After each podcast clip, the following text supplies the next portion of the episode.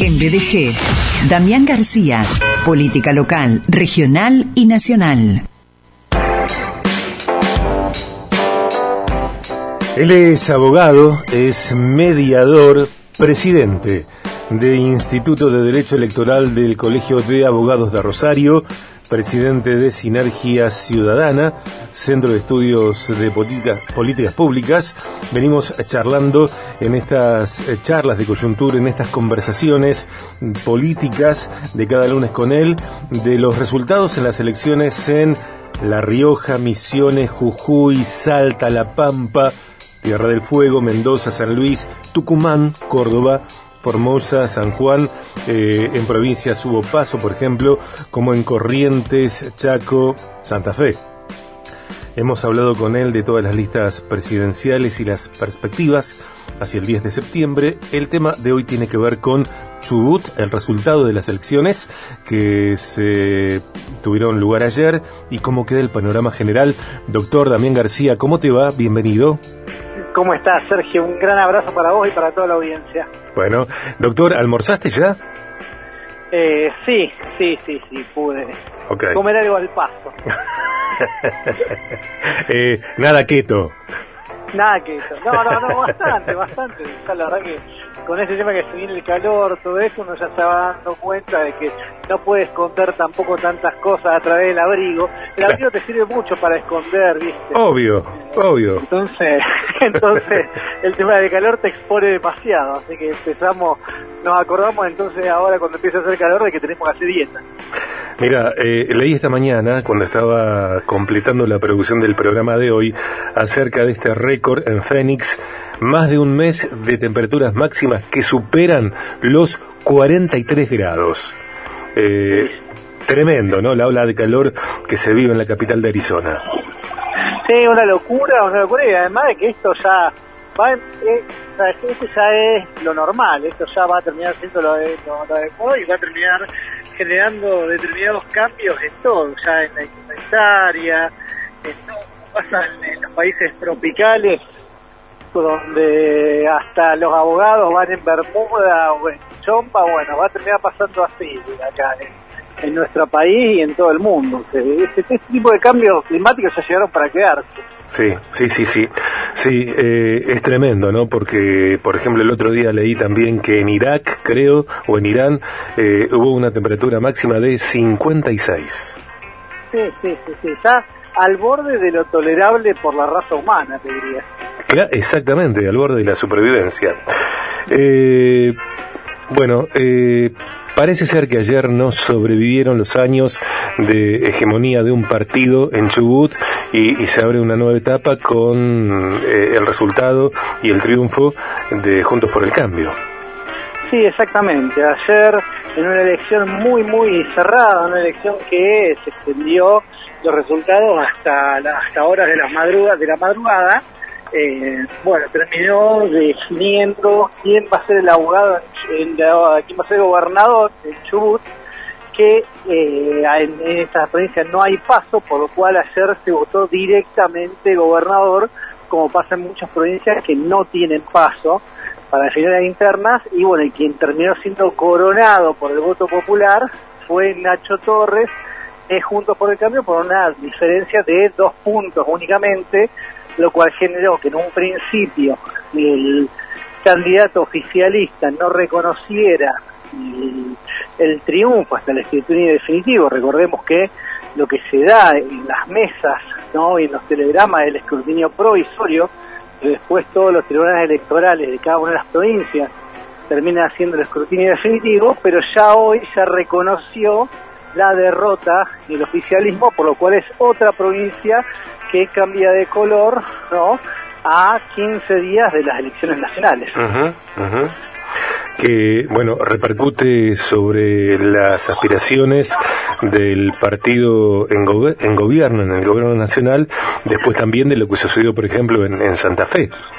Sí, sí, por supuesto, esto es otra otra capítulo más en el derrotero que se viene dando que nosotros venimos viendo y viviendo en primera persona de elecciones fallidas de todo lo que lleva la marca del oficialismo. En realidad, eso lo vivimos también hasta acá, hasta incluso acá en la ciudad de Rosario, donde ni siquiera ahora en, la ciudad de Rosario hay un candidato ¿no? que tenga que ver o que se identifique con el kirchnerismo en sí. por hoy en la, en la ciudad de Rosario tenemos a Pablo Hautin y eh, como, como oficialismo y como oposición ni siquiera está una figura que representa el kirchnerismo, sino que está Monteverde, que es de la centroizquierda, pero que no, no se identifica con, o sea, no es el tema, no llegó ni siquiera el, peronismo barra kirchnerismo no llegó ni siquiera a la final, directamente perdió en semifinal en las PASO, eh, y es parte todo de lo mismo, es parte de lo que se viene viviendo. O sea, lo mismo que termina pasando en la ciudad, en la provincia de Santa Fe, con una muy mala elección de Lewandowski, una muy mala elección de Perotti, ¿no? Por ser un candidato a gobernador saliente, sacó únicamente el 13% de los votos, y bueno, eh, el tema muchas veces, muchas oportunidades, pasa por cómo lo puede aprovechar la oposición, ¿no? en el caso de que se encuentre unidos, fragmentados. La idea eh, nunca es hacer futurología. Eh, entendemos que tal como sucede a veces, muchas veces, en el deporte, en los partidos, hasta que no se juegan y terminan, eh, no sabemos cuál es el resultado. más allá de lo que viene sucediendo en algunas provincias, digo, hasta que no se produzcan las elecciones generales, tanto a gobernador como a presidente o presidenta gobernadora, bueno, no sabremos cuáles son los resultados. Eh, vos eh, sos un especialista y, por tu trabajo, por sinergia ciudadana, etcétera, eh, recorres no solamente kilómetros, Damián, sino que recorres gente, personas, hablas, escuchás. ¿Qué tono notas? ¿Qué te parece que la gente está sintiendo hoy, está pensando hoy, cuando también es un año, claro, lleno de elecciones, sin embargo, con, por ejemplo, en las PASO, un porcentaje menor, bastante menor que, eh, que otros años, que en otras elecciones. Sí, yo Gente que no va a votar, a eso me refiero. Sí, sí, sí. Yo sí, lo entiendo, lo entiendo. Yo lo que veo, Sergio, eh, que también le hemos hablado en la columna, es que, por un lado, tenemos bastante hartazgos, ¿no? bastante hartazgos con la clase política que nos está manifestando respecto de una persona o un espacio político en particular, sino que se manifieste de esa manera, no yendo a votar.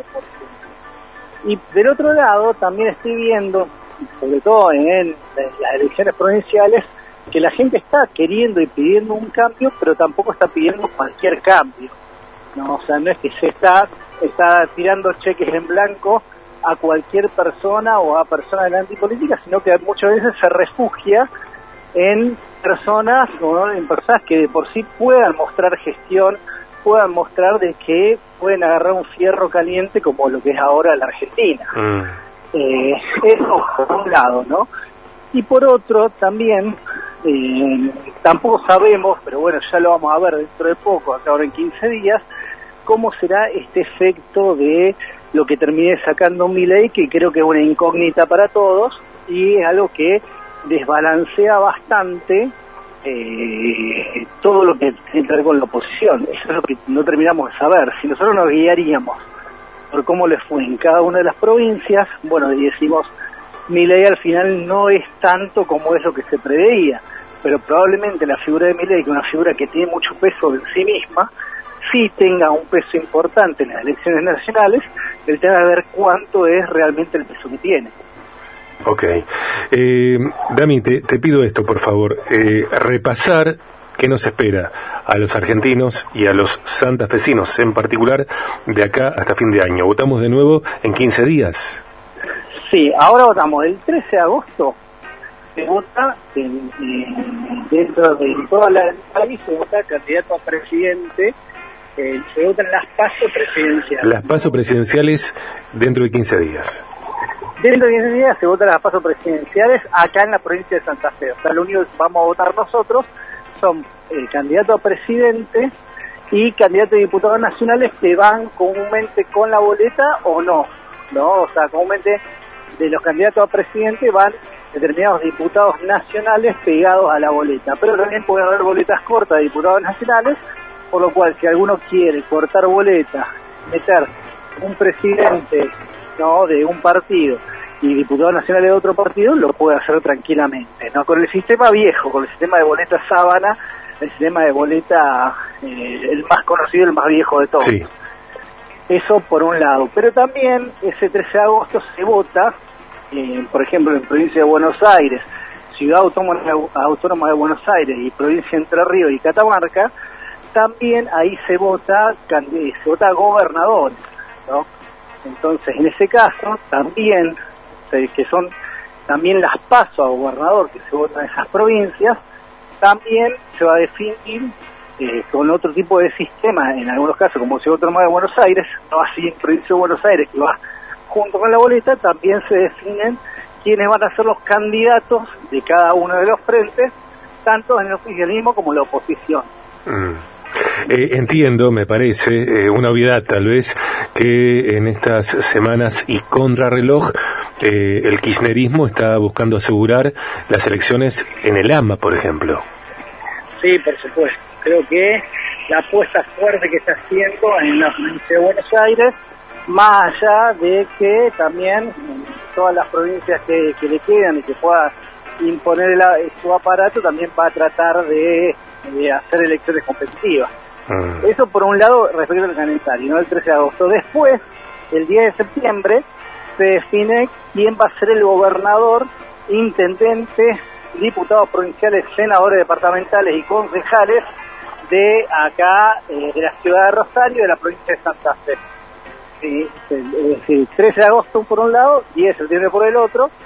La del 10 de septiembre parece estar bastante liquidada, ¿no? En favor de Maximiliano Puyaro, que fue quien sacó la mayor cantidad de votos en las últimas pasos, pero bueno, siempre las elecciones y los partidos hay que jugarlo, por lo cual eso es lo que falta, ¿no? Sí, y acá en Rosario, ¿quién ganará entre Hapkin y Monteverde?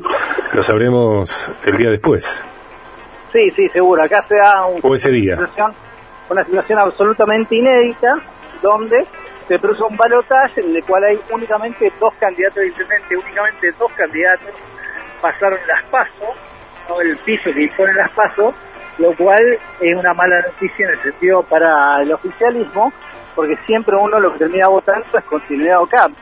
Y al oficialismo siempre le conviene que el cambio se divida en la mayor cantidad de candidatos, ¿no? Bueno, acá no, acá se produce una situación inédita de balotaje donde eh, la gente va a votar o entre Hapkin o entre Monteverde y no va a tener una tercera opción para ser intendente de la ciudad de Rosario. Eso es lo que pasa también a nivel.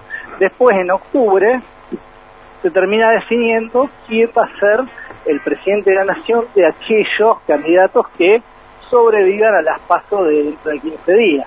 ya sea Horacio Rodríguez Larreta o Patricia Burrich, eh, por ejemplo, como candidato más competitivo de Junto por el Cambio, eso por un lado, por el otro lado, Massa, que ya la tiene bastante liquidada esa elección respecto de Grabois, que también va a ser el candidato del oficialismo, y eh, ver cómo le va a Schiaretti, cómo le va a otro tipo de candidatos, se pueden superar los pasos, las pasos, los pisos de las pasos y de que lleguen a la final. Ok, ok. Eh, charlaremos todos estos resultados, eh, las previas, como está sucediendo ahora mismo con vos, cada lunes, Dami, y eh, llegado el caso, si hay algún hecho que por fuera de la columna entendamos que es necesario también eh, abordarlo, haremos como, como otras veces ha sucedido. Eh, gracias, doctor García. No, muchas gracias a vos, Sergio, un abrazo, un abrazo grande para toda la audiencia y bueno, yo cuando necesitan estoy a disposición, como siempre. Como siempre, como, eh, como siempre, y te lo agradezco siempre también. Eh, llévate mm, algún protector solar, no sé, alguna zunga, eh, no sé, una caipiriña tal vez en el medio de los kilómetros. Sí, sí, algo, algo, cosa que no tenga que ver, ya no sabemos qué hacer, porque salimos de, madrugada con la bufanda, no. después te dan ganas de ponerte la zunga o la musculosa, bueno, esa es la locura que vivimos también también tiene que ver con lo climático. Tal cual, tal cual. Dami querido, te mando un gran abrazo, gracias. Bueno, un abrazo grande y saludo para todos.